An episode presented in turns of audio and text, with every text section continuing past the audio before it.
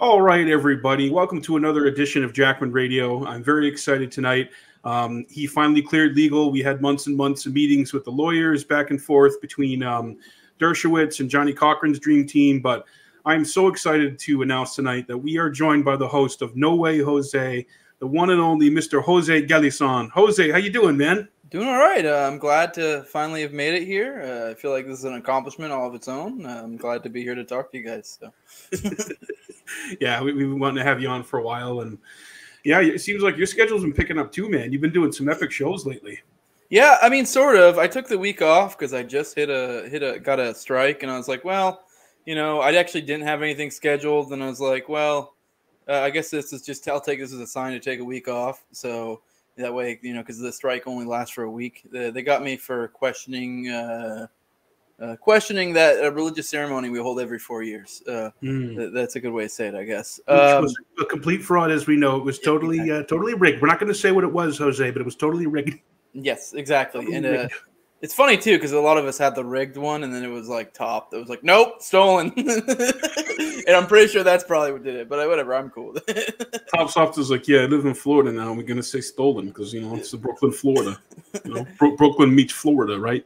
Yeah, but that's surprisingly, I've got almost 200 episodes. I've gotten one warning before, but it was for like I had like a I used a, I think it, no, it wasn't a Jinx intro, but it was or uh, edit, but it was something similar. And it was like a little like a highlight with like a music video of all the messed up stuff the feds have done. And obviously there's a lot of like violence like gaddafi stuff like that. And uh like and they got me for violence. This is all stuff that was like you know that was on the evening news and shit. So it's like i mean okay i get it you know maybe some algo just saw random violence and plugged it but whatever. I'm not. I'm this one. I'm more like, ah, oh, what the hell? Like I, the other one, I could probably chop chalk up to just like an algo thing. But I'm surprised I've gone this far. I've I've uh, really pushed the limit. Right. Uh, and yeah. I got away with it. yeah. Our, that's your, awesome. Your, your, new intro though was everything. Mike and I, uh, the last couple weeks, have been doing the intro theme to each other, um, the music, and just kind of it's, it's been our spirit animal. How does oh, it sound, one? Mike? The way the girl dances, it's like the guys are making the money. How does the girl dance, Eric? yep. Yeah, the girl's like it's a weeb dance, just a little ooh woo senpai. Those dance. are the new. Those are the new eighty-seven thousand IRS agents just churning the butter, dude. Just churning yeah. the inflation for Brandon. They can't do it quick enough. Yeah, but uh, yeah, no, I thought you were talking about my uh, Jinx ones I've been using on the Dude, all the, Jinx, other stuff. the Jinx that that Jinx guy. So um, Clint had him on his show. Oh my god, yeah, dude, his his, his videos are are I don't think you've seen them, Mike. This is on Twitter. This account called Jinx. I'm on Twitter. Yeah. He does these really hot 30 second to a minute long, minute and a half hot edits of like the most fire videos talking whether it's talking about Epstein or 9/11 or the wars or CIA shit or the drug war and and the edits and the music that he uses in the clips just yeah it's it's incredible Jose yeah no it, it is it's really all over the place it goes from like crazy like you know, legit like you know uh, conspiracies like OKC with some, and then it goes into he'll do edits that are weird stuff like is is Trump a, a time traveler? Like it's all yeah. over the place. It, it's weird stuff. Like, but it, it's amazing. He's actually uh, he is definitely the one who's responsible from OKC series because he had uh, the mm. edit I use the most often in the show because I've used a few different ones because he has a few different OKC edits, but. uh the one I use, I've used the most is the one that's uh that like I saw, and that's got like I kind of already knew OKC was kind of horseshit, uh, but like and and I knew that the official story was off, but I never really did a, a deep dive, and then that video kind of like it because it hit on the Terrance Yeakey angle, and then that kind of like tugged at my heartstrings, and then I started digging d- deeper, and I was like, holy moly! And the more I dug, the more I was like, holy crap! And and it's now it's like I'm at like what something like. Uh, I think I've done five episodes plus a bonus episode. I'll probably have at least two more, and I wouldn't be surprised if I end up doing more.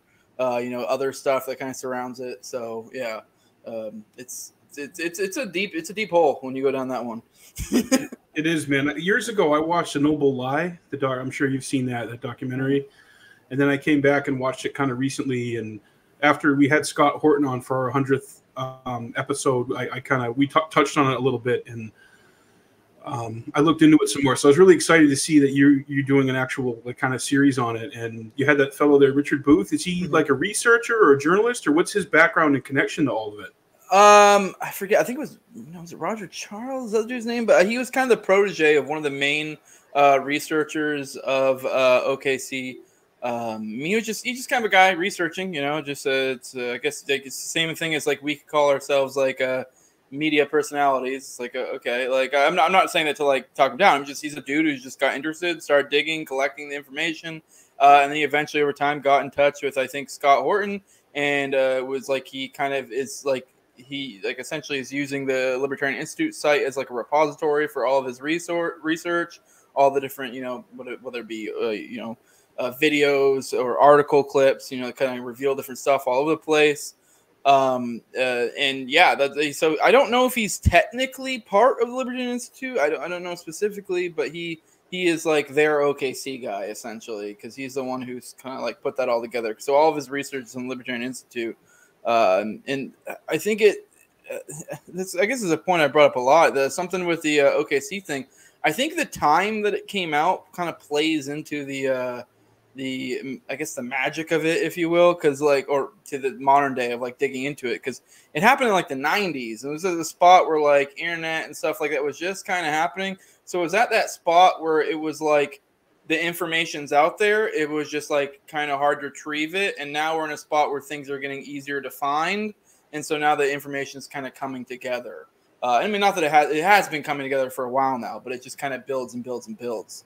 Um, so, and I think that's part of why there's so much wild stuff too, because I think the feds were still in this phase where they were cocky. Because like in the 50s, they could do some crazy stuff. Like you look at like MK Ultra, uh, COINTELPRO, Operation Chaos, stuff like that, and you're like, they're just like doing crazy stuff and just getting away with it. But it's like it's the 50s. What, what is someone gonna do? Post on the internet? Like tell their friend about it? Like, like I, they're, cool. they're gonna get the can with the string on it. Hey, the feds did it you know, and then two days later get a response. exactly. Like if it's not getting on the evening news, it's not really getting spread in that kind of way. So, uh, yeah. It, anyways, I, I ramble about that enough, but yet it's a, it is, it is, yeah. That's that's who he is. He's uh, he's great. Uh, he's a prime autist, and he's put his powers to, of, of it towards OKC. Like I'm not even kidding. I, I do think he's actually genuinely autistic, but but in like a good way, and like uh, I'm going to become a OKC completely weaponized, savant. Mike. Yeah. Yeah, you, you know when it's weaponized and it's aimed at something. Yeah. Yeah, there's a, there's a targeted campaign. Um, yeah, so I, I haven't. I've, I've looked at Oklahoma City a little bit here and there, but uh, probably what would you say are like a couple of really big takeaways from all the research you've done, Jose, and talking to him?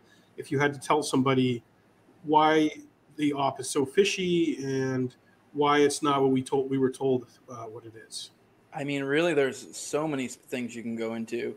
I mean, I can. I guess I'll just bring up a few things that were probably the most intriguing to me. Uh, I think the Yeakey angle is the one that like sucks people in because he was the guy who uh, who was one of the first responders. Um, uh, he uh, he was like uh, saved multiple people from the the the fucking uh, the OKC bombing, and uh, it was never quite said exactly what he knew. But then you know, uh, and uh, we're going to end up. We haven't touched on that yet in our series, but we will. Um, and uh, but a lot of people have touched on the Terrence Hickey already, so there's plenty of like if you people out there want to go dig into it, there's already plenty of information about Terrence Hickey. But he essentially, you know, said to a lot of people that like, hey, there was weird stuff. It was it was also looking like he was trying to link up with other people, maybe getting plans in place to kind of like he thought something was up. Like he, he I think if I remember correctly, he actually told his wife, and she did a radio interview uh, that like basically was like like what they said happened didn't happen. I forget how he worded it. Like I'm paraphrasing it, but he basically said something like that. But he was always really vague with her, and I think she even said something along the lines of like uh, he implied like he didn't want to tell her kind of deal. Like he was trying to protect her. Like he was even I think trying to like take out a I don't know if it was a life insurance. Well, actually, I think they were technically separated at the time. He was trying to get remarried simply for their life insurance purposes, and he was doing a lot. There was a there's a whole like hour long radio interview with her if anyone's like really that interested like or like from like years ago uh, where she goes into her whole story and from her side and it's pretty wild and yeah he he died uh, you know the, the official case, uh, they ruled it as a suicide but if you look into it, it is the mo- one of the most insane suicides you'll ever see. It's like kind of like a Hillary Clinton type suicide. Like it was like slashes all over him. He supposedly like bled in his car something ridiculous, like went hundreds of yards, if it might even have been a half mile to a mile or more, into another field. And then there was like a bullet that went through at a weird angle. Like the trajectory is like no one like kind of like this. Like no one shoots them. Like it's a weird way to shoot yourself. I, I don't know. I mean, I guess you could, but like it just a lot of weird stuff, a whole bunch of cuts all over him. Um, it, and yeah, it definitely he didn't like it, it. It's pretty silly to say it was a suicide. It definitely looked like Right. he got off. Um, and that, that happened to Kenneth Trentadue as well. Although I don't think he's as exactly as much of a sympathetic character. I think Yeakey uh, really tugs on the heartstrings more because he was a cop. Like that's why he was there. He, you know, he was kind of like, and I know, like, uh, I mean, I'm not sure. I know you guys are libertarianish. I'm not exactly sure your specific flavor, but I'm like ANCAPs. I'm not a huge fan of cops, but it, uh, there is still a little part of me that when I see like somebody like a cop or somebody that's doing something, trying to do the right thing, and then they get screwed over, like it does. It is kind of like you kind of feel bad because you get it. Like they were trying to be the good cop. Uh, they were trying to do the noble thing, and he got off. Now Kenneth Trentadue, he was a um, he was a prisoner uh, and uh, supposedly he was getting his life together and stuff. I don't know the whole sob story around it, but uh, he got off in prison. Uh, same kind of thing. I think they ruled as a suicide, but he was like, you could visibly look at his body and see he was beat to shit. Like he someone beat the hell out of him, and a lot of other weird stuff too. And uh, come to find out, I guess he looked like I forget which one, but he looked very much like one of the uh, I think maybe Richard Lee Guthrie. He looked very much like one of the other accomplices of Timothy McVeigh that wasn't really explicitly named in the official narrative. So it sounds like uh, they thought uh, it was him and they offed him, thinking that, you know, kind of tie up loose ends. Um, but yeah, the other two, uh, I mean, I know I feel like I'm rambling, but there's just so much here. The the An- Andreas Strassmeir is one of the biggest ones. Um, because he was a guy that, like, if you even if you look into like some more conspiratorial ones, most people breeze over him. Uh, but he was a guy who met with, uh, you know, McVeigh multiple times. Uh, I can't really spout off all the different connections, but he was definitely highly connected. I highly suggest going to take out my series, and uh, we did almost a whole episode on Strassmeir. Strassmeir, Uh, yeah. And he was the guy who was from like Germany. He glows Mhm. like the sun. Everything about him is like this dude is is a glowy. Like and like and we're talking like overseas glowy, like working with our glowies. Like and yeah, it, it's it, it's pretty wild. I, I I it's hard for me to like go over all information, but he's one of the connections that's really wild. The other one's Roger Moore, which once again, both of these characters are characters. Even in the more conspiratorial like place you look at, most people breeze over these guys. Uh, Roger Moore was the guy that uh, even in the official narrative they'll they'll talk about him, but they only breeze over him, and that he is the guy that uh, supposedly shortly before the bombing, um, uh, who is it? Uh, McVeigh and Nichols robbed him, uh, or it may have actually just been Nichols. I think it was technically just Nichols, but you know, in accomplices, whatever. Um, they robbed him and got a bunch of his stuff because he had a ton of guns, ton of you know, I forget exactly, but you know, things of monetary value, whether it be gold, silver, actual money, I don't remember. Uh, but eventually, stole him, took a ton of stuff off him, and this was stuff they used to have like uh, you know to be able to fund their operation. Uh, and apparent like it, in the official stories, he was like, "Oh my god, they stole from me," and it's kind of one of those things that's way too convenient. You're like, well, you stole from a guy that you already had a relationship with because they had known each other before, and you stole a ton of guns, ton of money, and it was like, oopsies, he stole from me, and almost just kind of seemed like a convenient excuse. And you know, if you dig into that more, you can see. Also, Roger Moore has a ton of Fed connections. Uh, you know, uh, that's kind of the through line with a lot of these characters. A lot of them have a ton of Fed connections to where it's like, okay, like, yeah, sure, maybe you could make the case they're not a Fed, but you get to the point where it's like, all right, we're we're kind of past the point of uh, plausible deniability. It's getting a little ridiculous. This, this here. thing's glowing real bright. yes, exactly. working hand in glowy glove. You know. Yes. So- And um, yeah, I mean, you know, over the years, I've kind of had back and forth feelings about McVeigh and his level of involvement. But after watching a couple of your episodes, um, I, I would say, you know, he was definitely one of the masterminds and planners. He drove the truck up to the building, but there was clearly somebody else with him, and they have the footage of that, and they've never released that. And I think actually, Congressman, uh, former Congressman Dana Rohrabacher was actually pretty uh, open in, into questioning Oklahoma City. And He lives up in Maine now, so I'm going to definitely look into trying getting him on the program.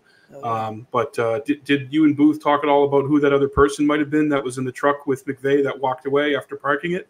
Yeah, we've talked about that a few times on a few different occasions. I, and we we did, uh, I think, in one of the more recent episodes, we did go a little bit more in depth into the whole uh, John Doe two aspect of the story, and and because there's a whole so many different characters involved in this story because he had so many different accomplices, and it looks like a lot of them did play some part in the OKC. Uh, uh, bombing uh, as opposed to just the official narrative that was just him and Nichols.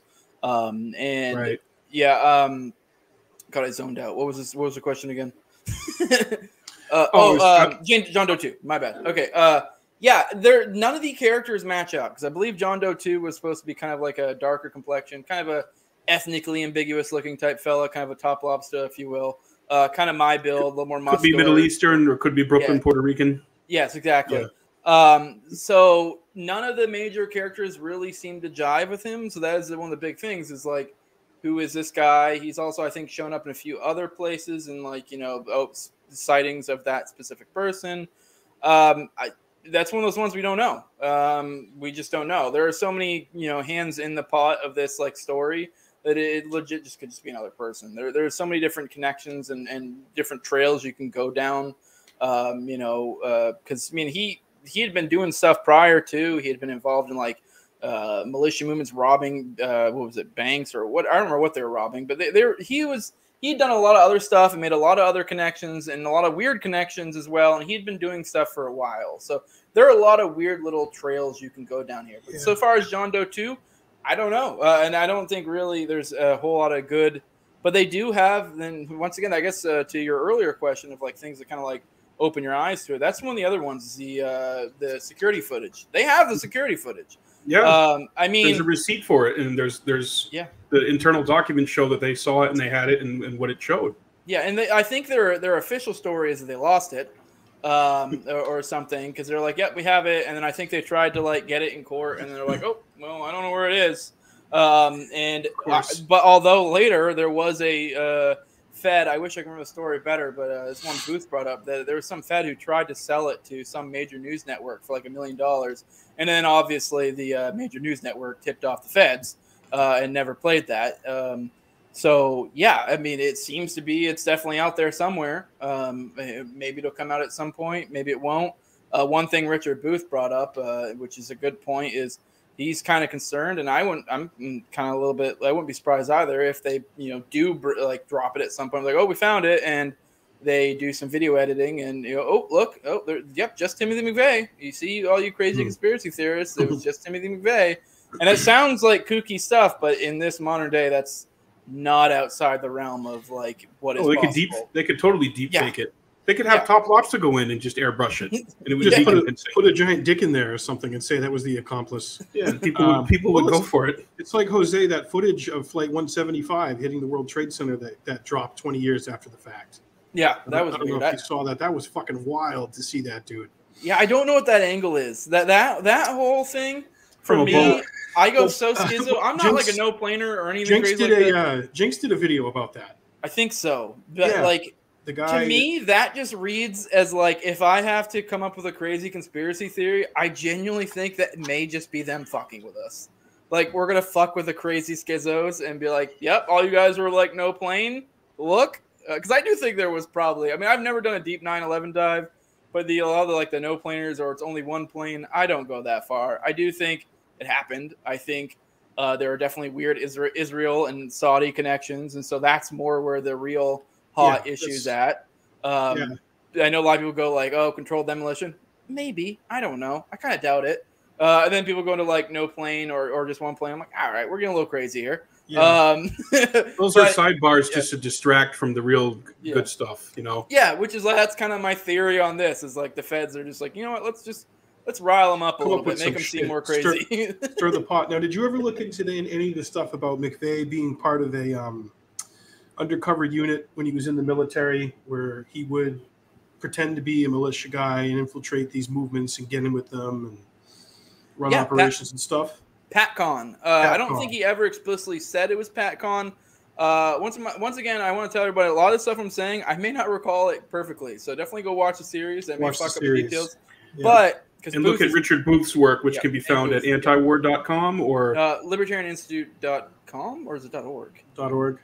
.com, I think. think- Yeah. One of the two. uh, but yeah, someone can look it up. Some I'm sure someone in the chat will put it. But uh, God, what was it? Uh, damn it, what was the question? I'm zoning out today. Uh, sorry, I didn't yeah, didn't Well, mean to talking interrupt, about but you- Mc, McVeigh and PatCon Yes. and, and being McVeigh, undercover uh, glowy part of an operation. yeah.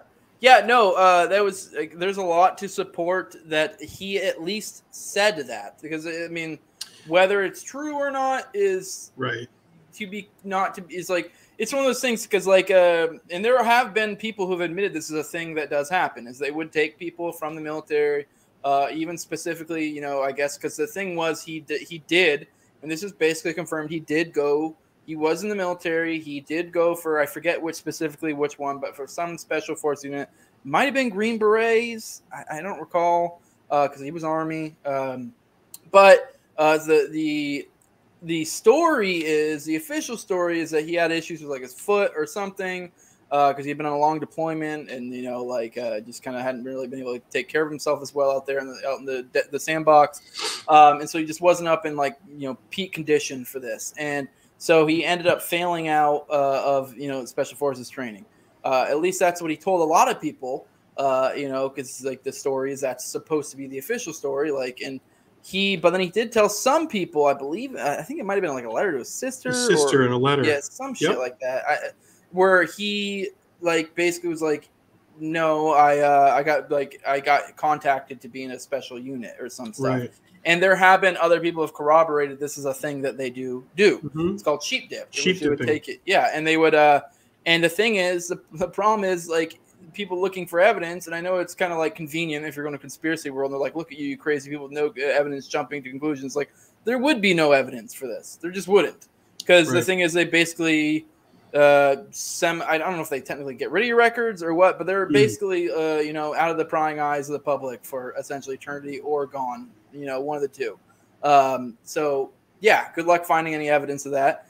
But yeah, it is heavily rumored he was involved in like PatCon, um, which it definitely seems that way. Because I do know when he did get picked up, one of the first things he, he did, he was kind of singing to the cops when he first got picked up. Kind of basically like, hey, you know, guys, don't worry, this will be all okay. I'm, you know, I'm like, I'm one of you, I'm one of them, I'm of the feds, you know, and like had a whole story. And he was talking about too about how, uh, I think he even, if I recall correctly, I believe while he was waiting to go and he said something along the lines of how they would, uh, you know, they would, uh, you know, run drugs for the uh, feds um, to get, you know, fund their operations, which, you know, doesn't sound that crazy now. Because, you know, like, say some crazy got pulled in and was making bullshit up.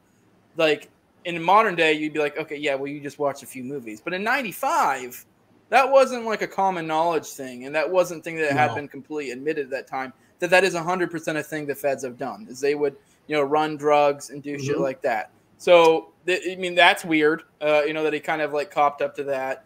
I don't think he ever specifically said PatCon, but he did say something along the lines of like, you know, kind of like infiltrating militias Yeah. and stuff, which that's another thing, you know, kind of like the same point of the drug running thing is that wasn't something that had been admitted at the, at the time. And then later it was came out that, oh, yeah, we had a PatCon operation, which Yeah. was essentially exactly what Timothy McVeigh And then is, explaining. isn't there some kind of creepy footage of him that might be him in a tank? Yeah, uh, Richard? Booth doesn't seem to think much of it. And I don't really think a whole lot of it either. Is that Uh, I him, or watched- they- they haven't proven it's him? Supposedly the guy the the I forget what it specifically was some director or some shit he uh of something I guess he was at a military base and he took a video and then later he's like oh my god this looks just like McVeigh and this the idea to kind of prove the uh, whole PatCon link the idea that he was still in the military after being out of the military Right. um, and I mean, you look at the. I watched the video, um, and it doesn't. I mean, it, they look alike. I could believe it's the same person, but Timothy McVeigh is also the generic white dude face. He just is. He looks. He's Yeah. a very generic looking white guy. He just is. Um, and like, so it's not that crazy. Like, I even joked with Booth. Like, like I could totally believe if someone, if like you made up some crazy story and someone's like, "Yeah, this is Timothy McVeigh. He survived." I could be like, "Okay, I can see it." Like even like Booth kind of has a similar face structure, long face, you know, kind of a lot of same stuff. Same thing with with, with McVeigh. McVeigh looked very similar uh, to a lot of people. I guess supposedly the big aspect, the sup- sort of smoking gun, not quite smoking, is that the guy I guess took it to like a because the guy talked in it. The guy he's claiming McVeigh. He took it to some voice guy and he was like said it was something like an 85 or something percent match, which I don't know. I hear that and I don't really feel like that's that strong. I don't know. But apparently, uh, the guy said supposedly that I would testify in court that that is entirely him. I guess saying Mhm. 85% voice match is good enough to say that. I don't know. Apparently, according to Booth, I forget the details. There have been other people who have done research that kind of cast doubt upon that to see. I guess someone followed up with that uh, supposed, you know, voice expert, and he was like, "No, I didn't fucking say that. What are you talking about?"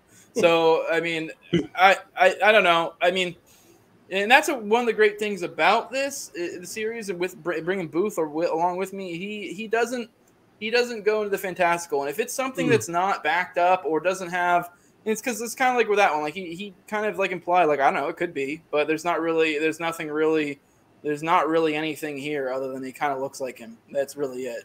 So Yeah, and, and to go along with government, you know, uh, drug running and intelligence agencies being involved in drug running and bringing it into America, you, you of course have Iran Contra back in the '80s, and um, you know later on, you know, the crack epidemic from Roger the '80s. Moore and- had connections to the uh, the Iran Contra, but yeah, and, and yeah, that, that Barry makes sense. Seal. And then, and then, yeah, Barry Seal and um, another great 9/11 researcher that I don't think gets enough coverage or plays, Daniel Hopsicker, and he actually went down to the flight schools in Florida uh, not long after the 9/11 attacks happened, and basically discovered that the flight schools down there were um, fronts for drug running. Uh, Huffman Aviation, where two, where Muhammad Atta showed up in July of 2000. Um, that same week, one of the owners of the flight school got busted with 43 pounds of heroin, one of the largest drug busts. The same week that the you know the hijacker who flew into the uh, first World Trade Center building on uh, Flight 11.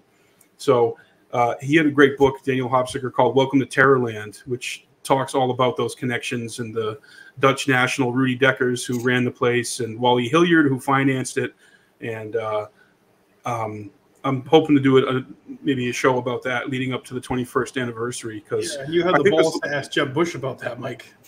yeah, I asked Jeb about it because uh, Hopsicker did some great on the ground research about that. Um, he talked to a uh, cop. You know, you're mentioning cops earlier, man. I think you know, I think uh, like any profession, man. There's there's great, mostly good people and, and people who want to do the right thing, but like anything, there's there can be a propensity for corruption or people wanting to use their power to you know to abuse people and abuse the system, but. Hopsicker dug up this local cop who, who you know had won awards and was great with the community, and he was like, "Yeah, the day after 9/11, a C-130 showed up down here at the flight school uh, with a um, a Ryder truck that was driven onto it that had all the records from the uh, Huffman Aviation Flight School, and aboard that C-130 was Governor Jeb Bush. They took all the records and then they flew away, and no one ever saw them again. So rider a- truck, you say? yeah, they could have been driven by uh, McVeigh and, and McAfee. They could both still be alive. They were uh, they were driving it. They were working on it. You know, he was a mechanic for the truck. But um, yeah, that's a whole area of 9/11 you don't hear a lot about because everyone's um, arguing about you know Building Seven and thermite and the towers and what happened at the Pentagon. And I think that just distracts from a lot of the really great nitty gritty and maybe more nuanced and maybe less less like flashy stuff related to Yeah. it. But I, st- I think it's really important. It's a huge crux of it because Muhammad Atta was hanging out with a guy named uh, Wolfgang Bohringer, who, who later turned out was a CIA asset. That was Yeah. his drinking buddy. And uh, we were told, well, no, the hijackers were devout Muslims. They, they didn't they didn't drink. And it's like, well, there's stories down in Florida of them hanging out with strippers and drinking and you know drugs and you know wads of cash and wearing airline outfits and all kinds of crazy stuff. So there's a whole other story there that you don't hear about a lot, but uh, Daniel Hopsicker goes into it quite a bit. And um, Yeah. I Yeah, no, think, for- like Oh, go ahead. I was going to say, like Oklahoma City or Iran Contra or any you know anything like that. Even the Vietnam, man, they you know there's stories about drugs being smuggled back during the Vietnam War, um, on, you know, in body bags and stuff. So it's really dark and illicit, but I think there's there's, there's a lot of truth to it. Yeah, uh, there. I wish I, there's. I feel like Richard touched on some of the uh, the stuff in the in the Vietnam War, but uh, anyways, I did want to bring up. I did kind of want to touch on. I do find it. F- I'm like kind of. I don't know. I need to figure out a way to say this better. Uh, but I, I know a lot of people, especially in like the know, truther communities or whatever, get like really upset about like uh, I don't know people like no planers or one planers or some of the more kooky conspiracies. But I, I do think they have their merit as well because. I, I know, at least for me, I love going. Like I listen to Sam Tripoli all the time, like tinfoil hat. And he, don't get me wrong, he goes in some kooky territory sometimes. And I, I don't believe like ninety percent. Michael Jackson's alive. Did you watch Yeah, that I- one? Yeah, that one was pretty wild. Fire. Stuff I'm like, okay, I don't know if I believe it, but uh, okay, that's interesting. He did Uh, one on Son of Sam, which yeah. was fascinating too. Yes. Yeah, I watched that. But you know, it's what my point being is like there is something to that, and like for me, I'm I'm I mean maybe it's just someone like once you get better at sifting through information, but I'm very I'm like I'm completely fine with listening to crazy conspiracy theories and being like, huh, wow, and listen, and but like not 100% believe everything I hear.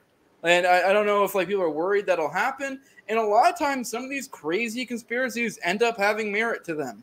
Uh, I mean, maybe it's just the people pushing the envelope, but there is definitely a case to say that like uh, I don't know that, that they do sometimes take the uh, I don't know make make the, it look unserious.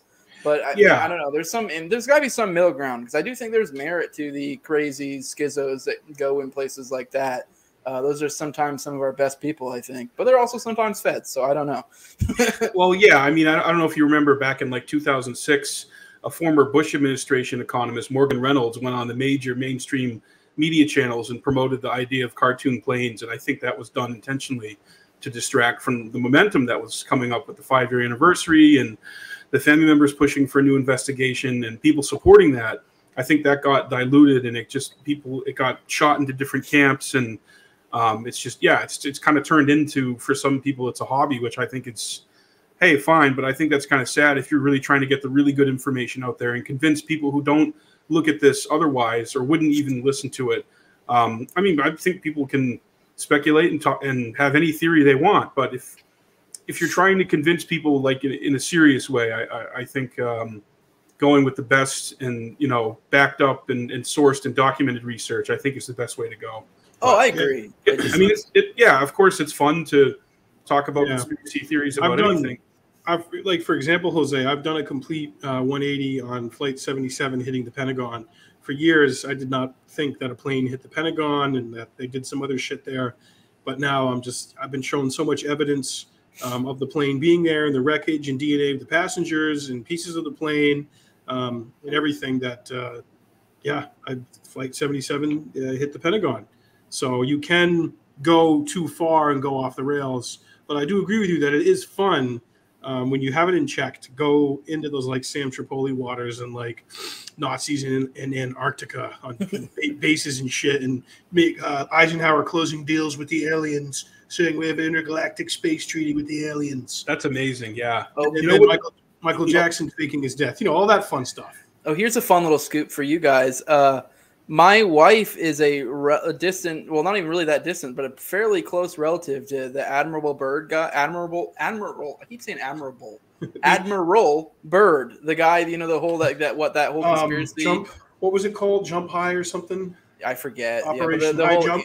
Yeah, the jump. whole, Anar- the whole Antarctica shit. He's like who that Hmm. whole like conspiracy hinges off of. She is legit related to him. Like my her family who lives in uh, North Carolina, legit still lives on like the land part of his land.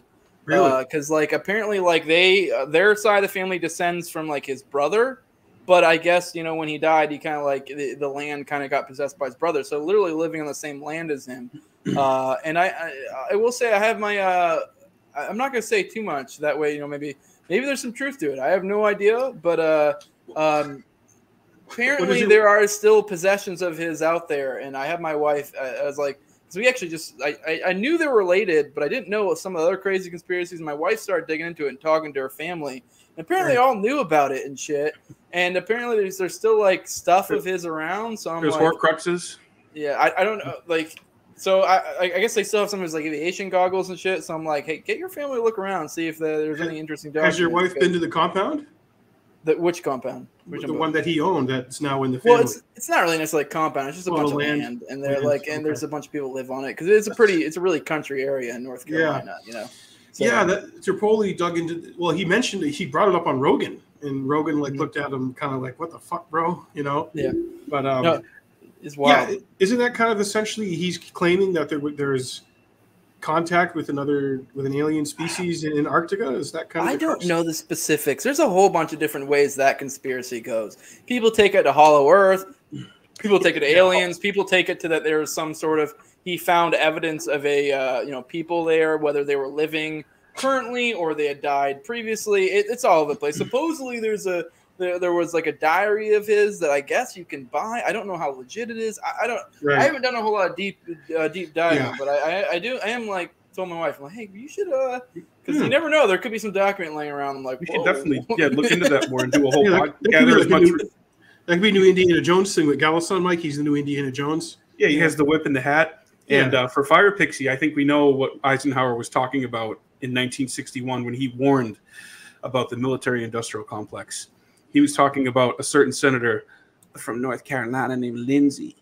And he said, Beware the missiles and beware the bulges in the senator's pants that's going to come down the line 45, 50 years from now. You ain't going to see it. He ain't going to be wearing a dress, but when he behind closed doors, he is wearing a dress. And it ain't J. Edgar Hoover it's Auntie Lindsay, and he loves your Fire Pixie, and he appreciates your support. I think Lindsey Graham's just one of those leprechauns that lives in Hollow Earth, Antarctica. That could be Lindsay. They, they could get Lindsay to reach out, um, like when they do have disclosure. If they had Lindsey Graham show up, dude, show a little bit of leg, a little bit of boot, some uh, some medals. I think we could we could strike a deal. But you know, Lindsay would probably want to bomb the aliens. Yeah. Like I know ET comes in peace. And if he brings me the right anal probes, maybe I won't bomb him. Maybe I want to trade with him. I want to trade exotic toys. I want to trade inter- interplanetary toys with him, Fire Pixie. We can do it. It's going to take boots, moon boots. So there you go, Fire Pixie. That's for you. Thank you for your support.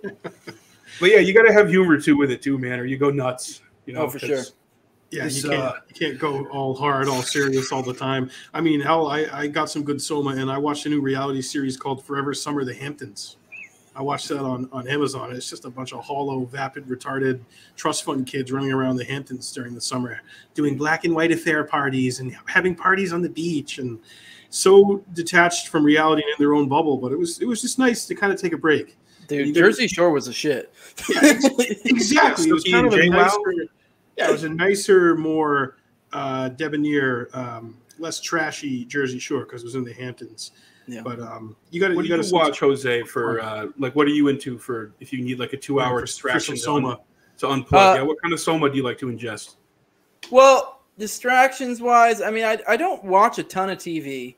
Um, I- I'll watch some stuff with my kids. Uh, you know, um, I I mean, you can see I'm kind of a comic nerd, so I do kind of follow a lot of the uh, you know pop culture shit there. I mean, I'm not like as fervent about it as I used to. I mean, most of it's kind of disappointing. Uh, and uh, for example, the She-Hulk thing, I do want to say I don't think it's as I watch it with my daughter. I don't think it's as bad as everyone says it is, but I understand where they're coming from because it is kind of bad. But also, I, I wasn't expecting much more because in the comics, like She-Hulk sometimes is written that way because she's kind of like a feminist icon. So sometimes they write her like an obnoxious feminist. So I, I wasn't really that surprised. Like, uh, yeah, this is the character you're working with. I, I mean, you were surprised they went that route. Okay. Anyways, but um, podcast wise, I know I, I I like to do uh, Kill Tony. oh, Uh, it's great. Hinchcliffe's yeah. great. Kill Tony's good. Uh, I think there's one other comedy podcast I listen to. I'm trying to remember what it is.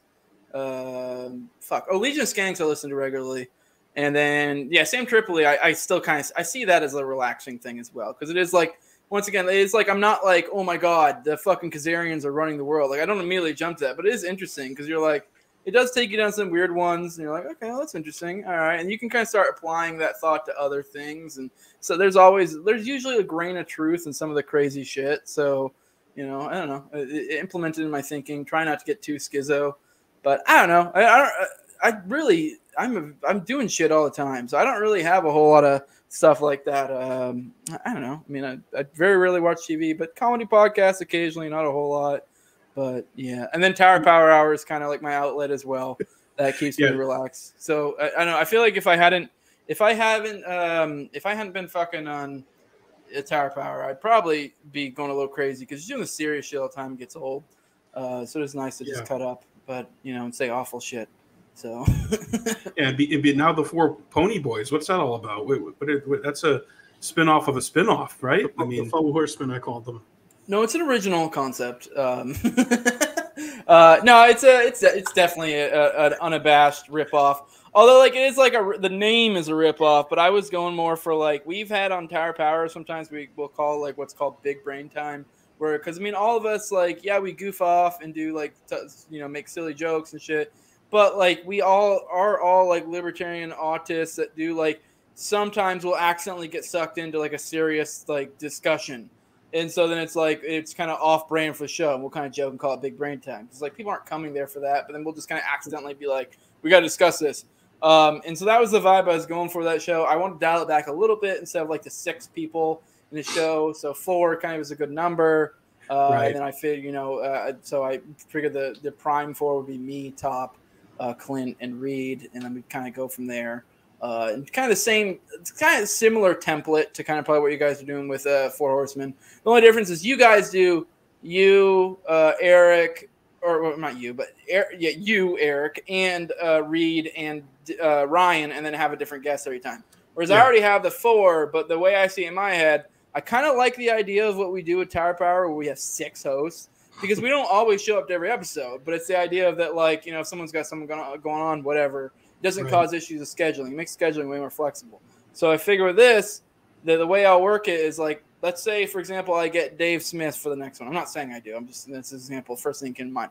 Um, then I just have one of the guys sit out, uh, and you know whoever's willing to, and we kind of you know switch around like that. That way, we always have an extra guy in case someone you know I don't know can't make it or what have you. So yeah, Yeah. Oh, that's, That's that's, definitely a cool format. Yeah, I mean, yeah, that way you got it covered, you know, and you still be able to, you know, talk about stuff. It's like uh, multiple limbs, and even if you chop one off, you're still going to be able to limp on, right? yeah. I mean the the first one already got nuked off YouTube. It was actually doing good numbers on YouTube, and it got nuked. It does decent. It's doing decent numbers on my audio uh, and uh, Odysee, but I mean, content like that, the ones that like are kind of more like catchy, it really does screw you when it gets taken off YouTube. Uh, but not a big deal. Uh, I generally get more on you know, audio, so whatever. We've been lucky with Four Horsemen. Uh, it's you know hosted on Reed's channel. Obviously, I think only one of them has been nuked, and it was the one I wasn't even in. I was traveling, and, and uh, they had Adam and Dawson, I think, and Fitz, uh, DJ Thermal Detonator, I think, and they went really Oh, deep. Nelson. Deep into Wasn't some that on. Reed's channel, Eric, or was that on our Yeah. channel? No, it was on Reed's channel. Oh, I mean, and then we- Jap and Radio, we've only had one video nuked, and that was talking about uh, the Flu World Order. We had on, um, God, I never remember her name. Like, the hell is Mary? Holland from uh, RFK Junior's group, Children's Health Defense, and she's a, uh, uh vaccine injury lawyer, an expert, Harvard educated, a really brilliant, um, Sharp woman. competent, you know, sharp person. And we had a great discussion, and um, just a regular discussion. You know, not saying one way or another what we, whatever. It just it thing got nuked after.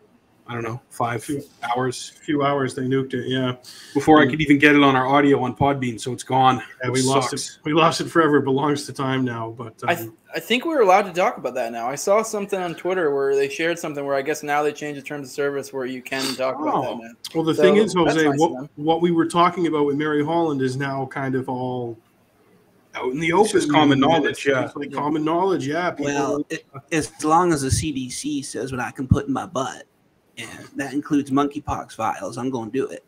We're going to do it, Fire Pixie. We're going to do it fast. All right, we got a couple of chats here. Want to get to because we're yeah. comment on. JC sent us a 4.99 super chat for the Infowars Lego Fund. Let me tell you, JC, I was doing 24 hour days, but then I went into the quantum realm and I'm doing 48 hour days now. We're we're doing what we used to do in one day. We- We're doing two days what we used to do in one day, and it's just as tiring. I would go back in time and rebuild Sandy Hook and make you know I would just go back in time and not talk about it, not talk about Wayne Carver, and not talk about all the you know the shooters in the woods. But that's neither here nor there. Infowars.com. Save Infowars. Not to get you nuked, just to re- quickly go over it. Have you guys ever taken a deep dive in Handy Sook? Have you ever taken a dive there? I looked at some of the anomalies early on. Um, some of the stuff about um, maybe there was more than one shooter, um, I, but I never, I never was like Yeah. it didn't happen or, or the people didn't die. I never, I never thought Yeah, that. I don't assert that either, but it, it glows a little bit. That's for sure. I mean, you know, all these things can glow in the dark, man. No matter what it is, and, and and I get it. It's emotional because you're talking about children, and um, you know what happened with the parents. I think is awful. Um, nobody, nobody should be harassing anybody. I think that's disgusting. But I think Alex Jones had a right to talk about it and to question any. You have a right to question any big event, and um, he got himself in some hot water. I think because he didn't do his due diligence. He would rush on air with half the facts and present it as such. Um, if his opinion was that it that it was a false flag and it didn't happen or whatever you wanted to call it, he has a right to. If it's wrong, he has a right to be wrong.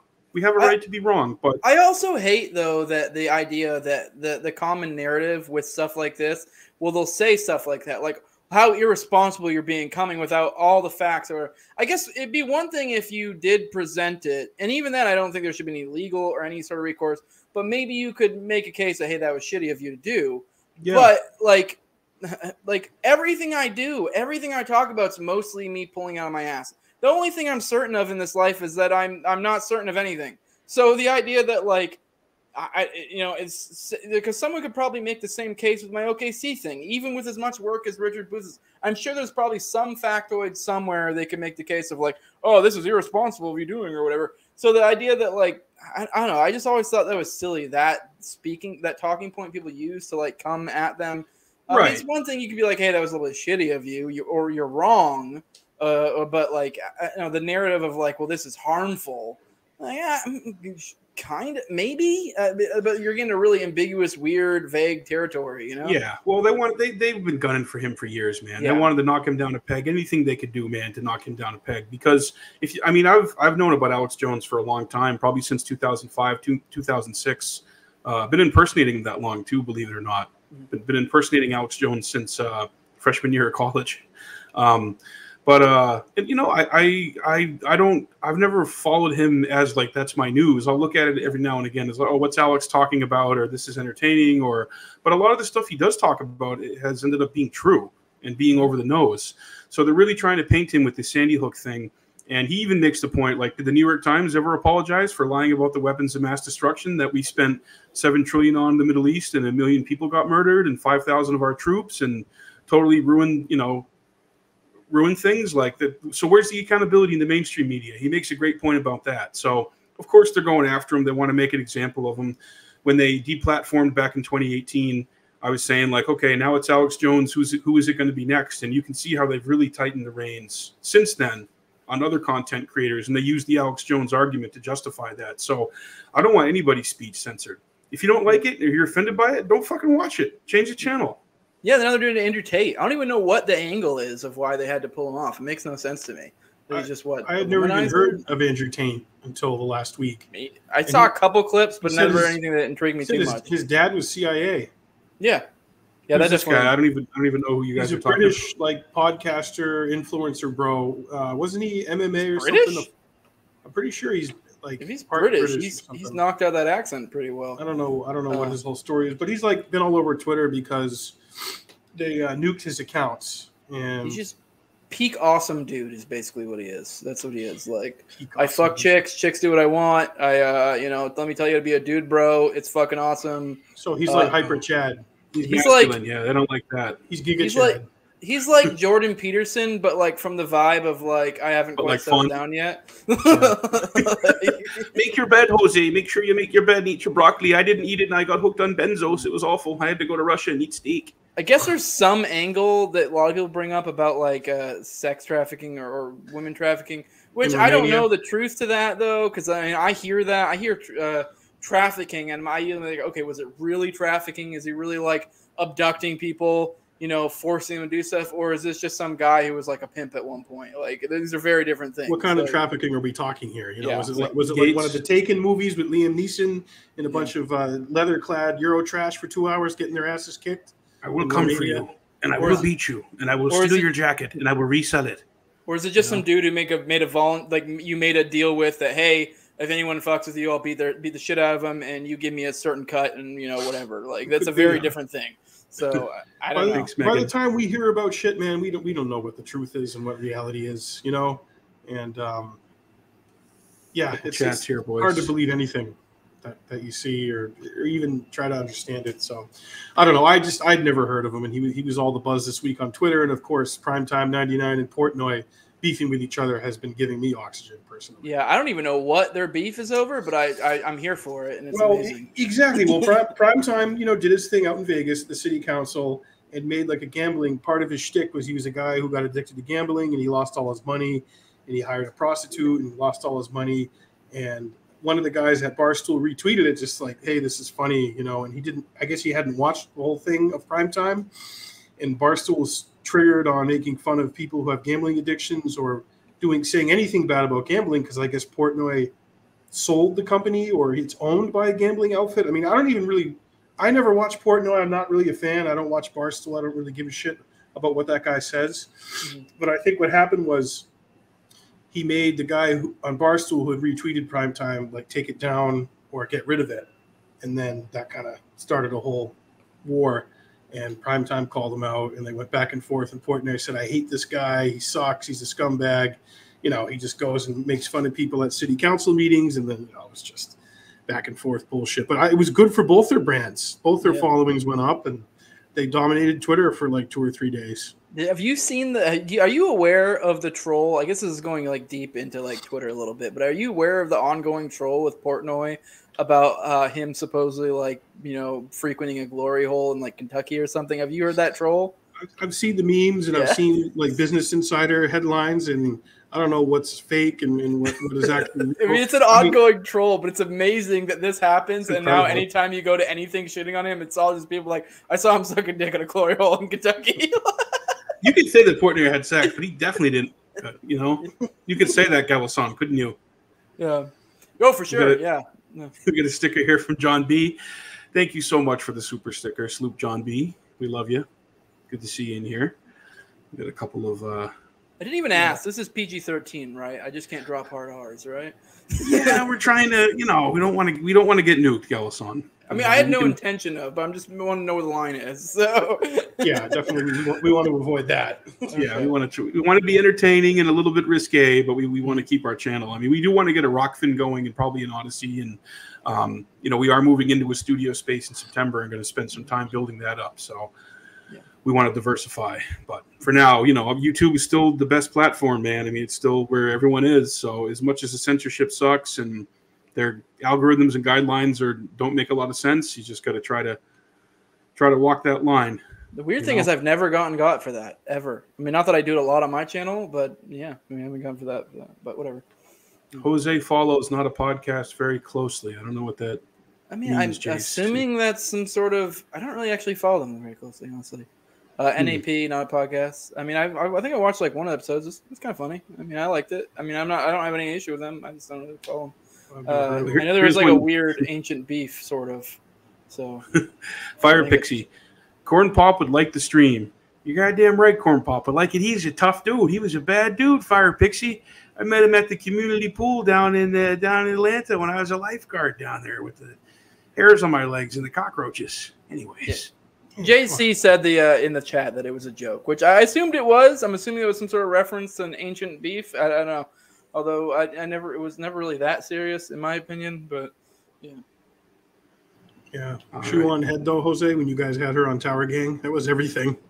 yeah, no, that was that was great. that That was definitely a, that was definitely a banner appearance. yeah. it was a big get. Yeah, Yeah. We're uh, guys- four, four horsemen. We're having um, uh, Phil Labonte from All That Remains on Yeah. Sunday. So I heard that should be good. That should be we're, good. uh, we're gonna have him on, and uh, When's Fuentes coming on? Oh god, you want to get your channel nuked? Get him on. Yeah. Dude, I want Fuentes on. Uh, I, mean, mean- I don't really care to have him on my channel. Honestly, Prime don't really- time. Prime time had him on Conspiracy Castle, and to my knowledge, that has not been nuked. I mean, I, I mean, I, I don't know. Fuente, I'm not really that interested in him. Kind of like what Reed has been saying. I, I I never really heard about him before. I never watched his shit. I don't know. I just I he's I don't really- okay. I don't Yeah. find him all that interesting or like. He's kind of funny sometimes. Yeah, yeah, So but I that's why, like, I'm not interested in having him on my show. I really, really want him on Tower Power Hour because I do think. I, well, he would be. Yeah, he'd be a perfect kind of ghoul to get on Tower Power. So is he for just sure. like a more right wing, more like openly racist version of, of Ben Shapiro, or like what is he? I don't even Is he a think he's- shitlord, or is he like what's his? I, I I, I don't really. I think he's more racist in the way that Tower Power Hour is racist. Like, we're not. None of us are actually really Yeah, racist. it's casual jokes. Yeah, like. Oh, okay, so he's like Well, uses humor to get attention, and he Can't like be racist when you have top on there. Yeah, exactly. Yeah. top lobster. Yeah, we I love don't top. I like bottom lobster too, though. Quite frankly, bottom lobster does a great job. Lindsey Graham bottom lobster. Well, Reed Oh, said the vibe that- that he got when he was out in Vegas and went to the screening about um, Fuentes' whole deal and, and scene was like a bunch of repressed young 20, 25 year old dudes who probably have never seen a pair of boobs in their lives Yeah, And they, that would like, hang on- Yeah. hang on the dude's every word, you know. So Yeah. I don't know, man. But uh, yeah, I mean, for for uh, Tower Power Hour, he would he would be uh, he would be a Yeah. prime guest for Yeah. that for sure. Yeah, if anyone has a hookup, let me know. We've been trying to set that up. I don't know if Reed has a hookup. If he is, he's being stingy. So I don't know. No, I think Reed's. I don't know, trying to get him, but uh, Fire Pixie says Scott Horton level, not quite Ryan Dawson level yet. I don't know what you're referring to there, Fire. I'm trying to go through the Chats. JC had another comment here, I think, related to what we are talking about, Alex Jones.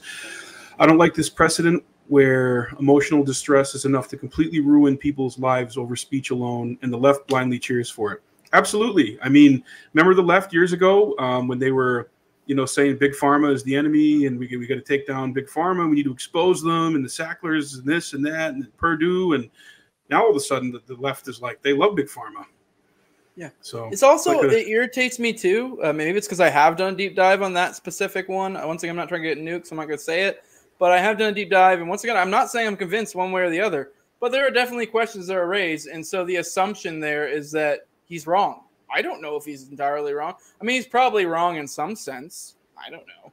There are definitely, if you dig into that, and the the fact that they get so enraged about it, if anything, makes me kind of like, why are you so upset about this?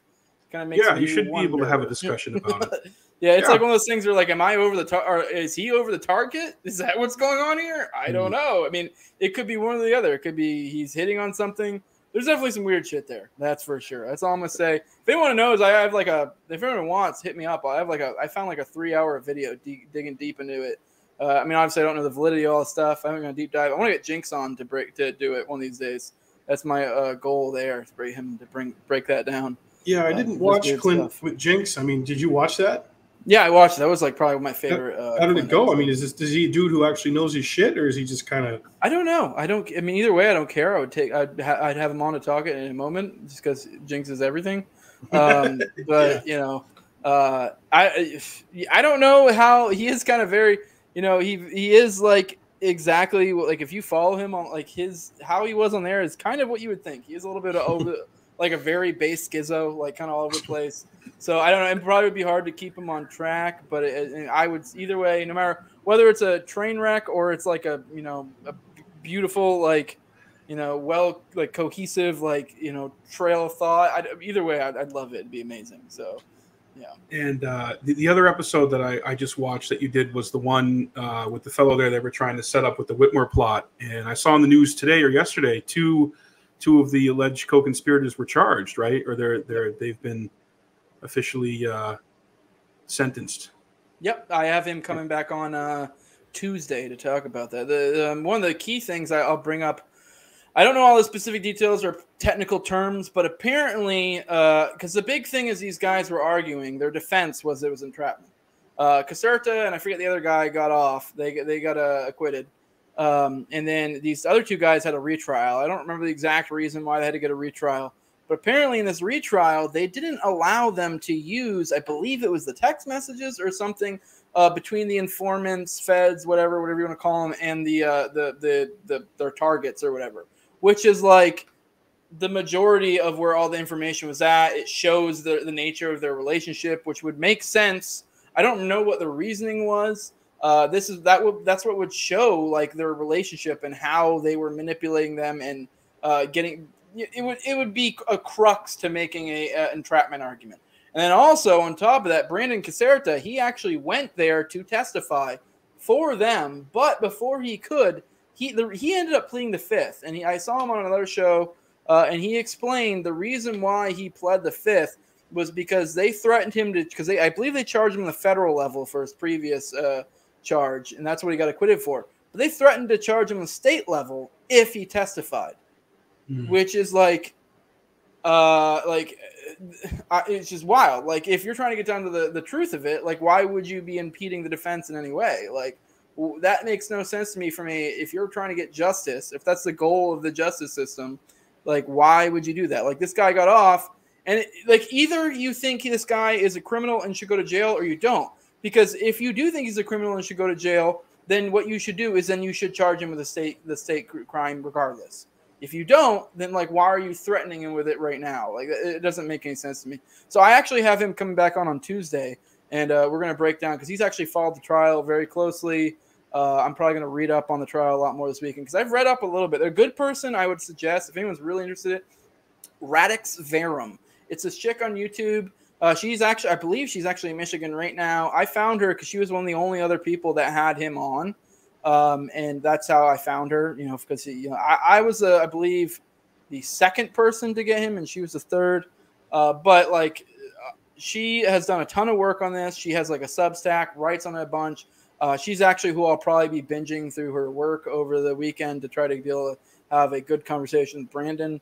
But uh, there is a lot of wild stuff that came out, and I mean, I'm I haven't really dug the information enough to able, you know, you know, regurgitate it well here. But there's a lot of weird stuff in uh, the stuff, a lot of crazy stuff that went on in that that was revealed in the trials uh, which I'm, I'm, assuming probably weren't able to get revealed in these latest these latest two trials, and that's why they end up getting convicted. So, but yeah, I'll brand it on Tuesday, and we'll talk yeah, about that more. And wasn't you know Brandon was wasn't he talking about one of them like just trying to really buddy up to him and be friendly and bring him out for a meal and be kind to him and. Kinda, I don't know if I don't kinda, remember that specifically, but I know the big one was Adam Fox was one of the characters, which I believe they described him as like an indigent, which I don't know if he was necessarily like a like a homeless, but it was kind of like a kind of a guy didn't really have his shit together, kind of, you know, like, and that was the guy that they really latched onto and kind of manipulated a lot. Like the main guy, I forget his name. I wish I could remember it, like, tip of my tongue. But the main guy who was like the head of that group, who was an informant, was like t- totally took him under his wing, almost acted like a father figure to him, mm. like was manipulating the shit out. Basically, groomed him to, to take it. Basically, and I don't know exactly. Like his handler. Yes, essentially, and like, and most of these so most of these things they so at least this is my impression most of these things that they supposedly got them for were things that like I, I don't know just you know spicy stuff said in group chats or stuff they said when they're drinking or whatever like it wasn't around. like there was any actual legitimate plan to go fucking kidnap the, the michigan governor, governor that, was, yeah. that was ridiculous like and, and when you see some of the stuff most of the stuff that was presented in court a lot of time was just like out of context little clips it's like and I mean, I've said way worse stuff in, in my group chats and stuff. Like made way, you know, jokes if you took out of context or you know things set out of context, they could be like, "Oh, oh my god, do you you want yeah. you want to do, do what to federal agents? Oh my god!" Like, yeah. I mean, so a lot of sensationalism going on, yeah. a lot of a lot of taking uh, you know stuff out of context and then amplifying it and sensationalizing it, basically, yeah. and, and then passing it on. Oh, yeah, one, of the, one of the informants was sleeping with one of the one of the people. So like it was a chick. So like oh re- really? I don't know if they've con- you know confirmed they were banging, but they were. It was confirmed they were in the same bed. Like maybe you could say you. Yeah, I mean, what, what could you say, Galison? Maybe yeah, that they exactly. were. you, like, you could say that they had sex, but they, they definitely they, didn't fuck. Didn't fuck, yeah, yeah. Well, I don't know. I'm like PG 13 R. I think you only get one fuck in a PG 13. So. Oh, really? Okay. Yeah. Well, Jose, dude, you're doing you're doing awesome work, man. I, I, have been really loving your show lately, and um, I watched the one you did with Duncan Lemp's girlfriend, mm-hmm. man. And that fucking pulled at my heartstrings too, dude. And your your um your passion for these stories has really shown through too. Because I know we all we joke all the time about all kinds of shit, but mm-hmm. um, when it comes down to it, man, the real big issues like you know the no knock stuff and and um, you know probable cause and and people's privacy and this is really what the, the fight is all about for liberty is about our generation and the next generation you know you said you have kids man you, got to be worried about how what kind of country they're going to grow up in so that that's really come through on your recent broadcasts and yeah I've, I've been loving your stuff lately yeah no i appreciate it yeah i mean a lot of this it's like I mean, I've talked in my show. I've talked a lot about like egoism stuff. A lot of this kind of comes from like a selfish kind of place because a lot of these are people that I like. I these stories are things I feel like I feel sympathetic to. Like I feel like this is things that could be me, and this is why I want to talk about. Them. Like the the OKC, I got the Trinity or not Trinity, but uh, Yeakey is what brought me down, and not. And the biggest thing I think that I don't know, I, I actually only pieced this together after the fact. Yeakey looks a lot like my best friend.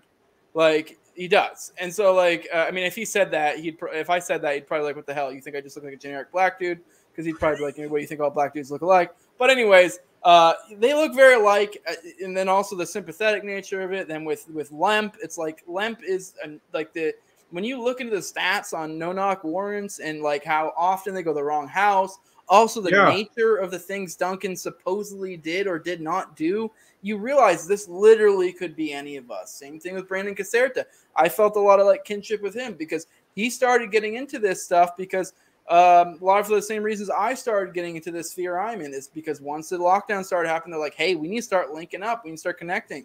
like before I started podcasting, I actually had another venture where I was kind of trying to do something similar, but not in like a militia way, but more in like a look, let's group up, kind of like meet up, stuff like that, and you know, kind of create like a network of you know us, and that was kind of what he was going for, and so and you realize that like, and you know, the stuff they got them on for as well, it's like there's so much stuff that's like uh, they could get any one of us, any one of us, if if if there was a in the Tower Power Hour uh, friggin' uh, group chat, uh, if they had a if there was an informant in there, because we have our one for the show, and we have like a big one, which is like the original Tower Gang people that like probably like fifty some odd people in there. But like there there could be an informant in there for all we know, and you know they could be collecting stuff over the years, and you know guess what, we got you like. And with the same amount of stuff they had with the the, the Caserta people, or not Caserta, but with the uh, Michigan people. Yeah, and with Duncan Lemp, someone anonymously said, "Oh, we think he has illegal firearms," and they, I don't think they've released who that was or who supposedly like narked on him. And it's like, it's almost like the feds, um, yeah, they they want to do entrapment and they want to get someone to commit a crime in order to take them down and justify their budgets and say, "Hey, look at what we did. We got this uh, domestic terrorist," and they of course have been trying to do it with the uh, January 6 nonsense. I mean, you know, which Max Blumenthal brilliantly dubbed a low IQ riot, which, you know, that's if that was really an organized thing, man, it would have looked more like what happened in, uh, uh, what was it, Indonesia or what country where they stormed Sri Lanka. the, in Sri, yeah, I mean, that was I like, mean, it was organized, just not by the people you think it was. So, It kind of glowed a little bit, Jose, didn't it? dude, it, it, it all boils down to that Spider-Man meme where all the Spider-Men are all pointing at each other. It just says FBI, What's his, FBI. what was his name, Jose? The guy saying, "We got to go into the Capitol." Um, I always mix it up. Is it Ray or Mike Epps? Ray One of them's an actor, and Ray one's Epps. one's the guy. Omar Epps. Yeah. yeah, yeah, he, he, he was glowing so bright that day. He was the lady in red. Right, like a diamond. So gorgeous as you do tonight. a couple more chats here, boys. I've never seen you glow so bright. We're gonna Go- Governor storm Vin- the Capitol. Governor You ever watch Ventura. that? Which one? The Prey movie. The, Yeah, we did. Yeah, Governor we did. Ventura, JC wants to know: Did Jesse Ventura like the new Prey movie? I did. I thought it was great. It was it was uh, high paced. It was interesting. It was a nice take on it, and I liked that it was just woke enough. You had a very strong female warrior. Her brother gave her strength, believed in her, and mentored her, and she proved herself to be a worthy warrior going up against the predator. So I liked it. I did. I liked it. Was it good Nice. though? You guys watched it? Was it? It was. Yeah, I, it was? I thought Okay. it I was. was actually surprised how much I enjoyed it. Mike watched it first and, and said it was really good, so I watched it at his recommendation. Because I do think is- I think a lot of people are seeing immediately like, oh my god, a woman, and like Hmm.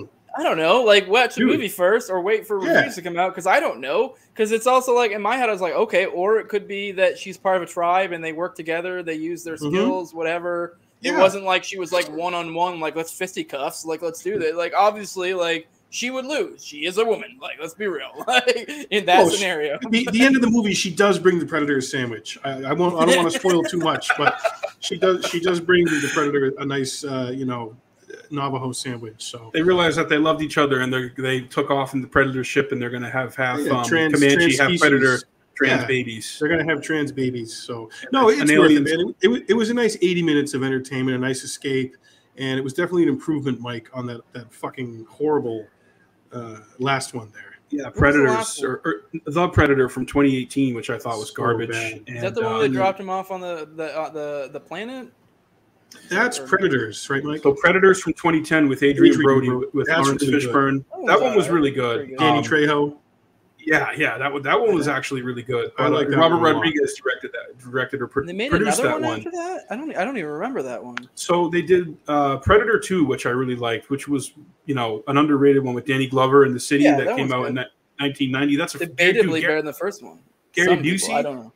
Yeah, I mean, I, I think there's an argument to be made that it's just as good as the first one. Um, I, mean, I think the first one edges it out, in my, my opinion, because it's just so friggin' iconic and classic with Arnold and you know Carl Weathers and just the whole you know Ventura with the gun. But uh, I think the series, you know, after Predator Two, kind of lost its way for a while, especially with the Alien versus Predator stuff, which Yeah.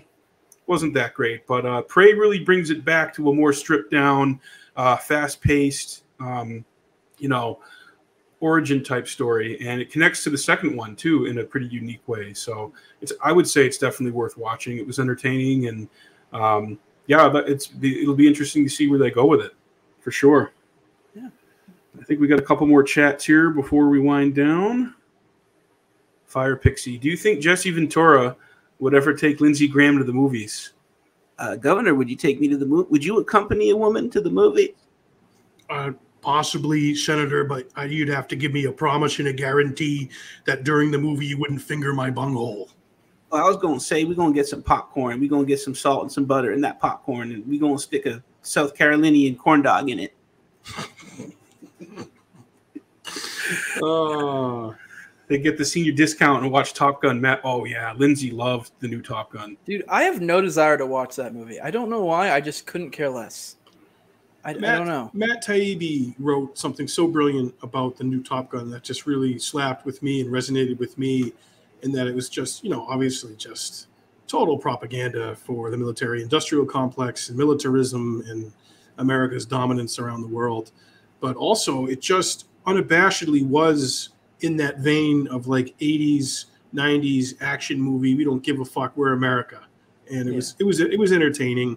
And I signed up for Scientology after watching it. So I mean, I can respect it for that being that Yeah, kind of like the Expendables movies when they came out. You're like, this is just stupid violence and it's awesome, but I love it. Like, I, I'm sure if I watched uh, a Top Gun, I'd enjoy it. But it's also like Yeah. I know I'm Yeah. just gonna watch like an hour and a half of like, you know, uh, boom boom pew pew pew. Like, yeah uh, and, cool. and what was what was funny they were ambiguous about who the enemy was because they want to have it premiere in china and they want to make a lot of money from the chinese so they're not going to be overtly the enemies we don't want to put uh, uh, you know piss off russia and putin too much so maybe they weren't the enemies so there was an enemy but we were very ambiguous about who it was so it was uh, it's is worth the watch it was going to entertain i will support anything tom cruise and the sea org and scientology do you know just just for the just for the the lulls yeah, for sure. Yeah, he's got two say- more Mission Impossible movies coming out too, so that's going to be that'll be going good be good. You know, he we're just here for that see- mike Yeah, we're. I mean, you know, I don't think they're going to make the Eyes Wide Shut too, unfortunately. So we're not going to get that one. That's one of my favorite Tom Cruise flicks. You ever see that one? yeah I, I've never seen that one now. Oh, Like dude, you sex we just that. rewatched it. Yeah. it's it's worth it. If if you so I tell people this, I watched it before I knew about Epstein and about Franklin scandal and elite pedophilia. So then I I watch it now with those eyes, and it's like watching a whole different movie. You pick up on shit, man, and you see shit, and you're like, "Holy fuck, man!" Stanley Kubrick was making a big statement with this movie. Big Hmm. statement. He was he was he was saying some shit, man. He's So like, what are you gonna do? I'll talk about the moon, bitch. Oh yeah, The Shining. That was all about him confessing to faking the moon landing. Totally, dude. One hundred percent. Cole and Tom had sex, Mike, on the moon, but they definitely didn't fuck. Yeah. Question for Jose from Fire Pixie: Would Jose ever be interested in having an investigator that went deep into Waco and Ruby Ridge? I'm not against the idea. I'd want some sort of like fresh angle or something because those are things that have been covered to death. And don't be wrong, like I've already kind of gone down those. And like the interesting thing about like wait or not wake up, but like OKC is there's so many different angles that it goes so deep. I mean, I I I would be I'm open to it. I guess I would have to like find someone and look through their work and see some sort of angle. I, I don't know because I mean, I feel like it, you know, from the list bits I've seen, it seems to be most ground has been covered there, and those are fairly, you know, straightforward when you start digging into them. I mean, maybe there's some angles, but I, I don't know, especially because it, it seems like those were just straight up like feds killed people, and like that's like, I mean, obviously there's interesting angles to take there, but I mean, the interesting thing about OKC is it's like, uh, okay, but and feds may have they may have had some part in killing people and being it's a little bit different the OKC thing than, than like hey there are these dissidents and we went and killed them as opposed to hey here's all these innocents and some person we're propping up as a dissident killed them and we may or may not have some connection to some extent. I mean I'm not like I'm not one that would say with OKC the Fed straight up did it but they their hands were in the mix in some way. Like they may have very well have because there's a lot of like talk about like the aspect of supposedly they thought maybe at different times there was weird stuff along those that kind of imply maybe they changed at the time. Uh, you also got to think how intelligence works. I mean if even if he was some sort of fed uh, operative you know mcveigh like it's like i'm sure information gets tiered you know it, it you know it, it goes different through the levels so maybe he changed something maybe somebody in the mid level had a different idea that somebody at the top level i don't know there's a million different ways this could go But it, I don't know. The, the OKC thing is like it's. I guess it just interested me more. It's also like I don't feel like a ton of people have really dug into it. I'm not against it. I'm not against it. So I guess it would depend. Mm. Uh, and- I mean, mostly with my show, I just follow where my interests, you know, bring me. Right. You know, That- so- That's what we try to do too, man. And I think that's why, you know, when you're building an audience, man, people see that. They see the excitement, they see the passion, the level of interest that you have for it. And um, that's what we've been trying to do here with Jackman Radio. And it's, uh, yeah, do what you love, man. Go with your passions. You know, life is short and, and you do your thing and, you know, you stand out when you're authentic. So, Yeah. um, where can people support you, Jose? Where can they find your stuff? And what do you got coming down the pipe? Uh, well, if you, my show is No Way Jose. I'm on YouTube, all major auto podcatchers, Odysee as well. If you want to follow me on uh, social media, I'm on Twitter at Senor Jose 2020. I have a knack of getting nuked. It's my third account. So, I mean, Twitter is a place where I do the most, you know, interact, you know, if you want to have be, be along, along for the show, have fun. But if you just genuinely just want to be able to like have a, you know, link to connect with me, uh, and you know you'd want to have a backup in case I get nuked off Twitter. Facebook's a good place for that. I don't really do anything on Facebook except for drop promos, but obviously there's Messenger, and that's a good way to get in contact with me. And you know, it's all um, um, that Facebook's probably going to be there forever because I don't really do anything on it. I don't see me getting nuked. Um, so I, am on Facebook as Jose Galison. Uh, yeah, if you want to do want to support me, patreon.com, know Jose 2020. But uh, yeah, stuff coming in the pipeline. I have some good stuff coming up. Tuesday, I have Brandon Caserta coming back on uh, which if you, you know, haven't picked up on the context cues here, Brandon Caserta was one of the individuals that was uh, one of the um, uh, defendants in the uh, the whole you know, Michigan uh, you know kidnapping thing. So I have him coming on uh, to kind of talk about the. I've already had him on, so if you know, you, so I had him on before. That was more of like a his side of the story. Um, you know, and I also did another show with a guy named Ken Silva was in a, was a you know before I had him on to kind of give the basic breakdown, and now we're going to go deep, uh, you know, kind of deep into the, the the trial, kind of go into more details and the weird stuff going on. Uh, I think it's Thursday. I have Aaron from Timeline Earth coming on. Uh, we're gonna do a live read, start a live reading series of, uh, you know, if you're into more of my theory stuff, because I only recently started getting into like this type of stuff, like you know, like the Duncan Lemp, the the you know you know the Michigan, the the OKC. I only started kind of getting that because I kind of just follow where my interests bring me. But I've been on a lot of theory, and I you know do theory a lot as well. And I'm going to be doing Agorist class or Agorist class theory, which is you know Konkin's class theory. And I have uh, uh, Aaron from Timeline Earth coming on because anyone know is familiar with him. He is uh, he is a um, he's a semi fan of agorism. He also has like a weird aesthetic for like uh, commie stuff, which anyone who knows class theory is highly uh, related to like commie stuff. Has a lot of commie implications. Uh, so that should be fun. And then I the next I have another OKC uh, series coming on that following Tuesday. Uh, or OKC uh, episode, so we're continuing. I took like a month off because uh, Richard Booth had some uh, scheduled stuff that came up, but uh, we I think we'll probably knock it out in like two or two or three more episodes, at least two episodes, uh, and hopefully we can knock that out in this month because I think his schedule's gonna get weird after that. But uh, it, it should be coming to an end there. I highly suggest going to check out the series. There's a lot there. Share it around if you can. It's doing pretty decent numbers, like really good numbers. I'm really surprised how many people really got into it because you know anytime you do like a long series, you know people are gonna like you- you're probably gonna like lose people because people are like, oh my god, I don't want to watch 20 hours or something. But I'm kind of surprised the uh, support this has gotten. Uh, it's probably the thing I've gotten the most compliments and stuff on. So, and that's all due to Richard Booth. So I highly suggest you guys go check him out.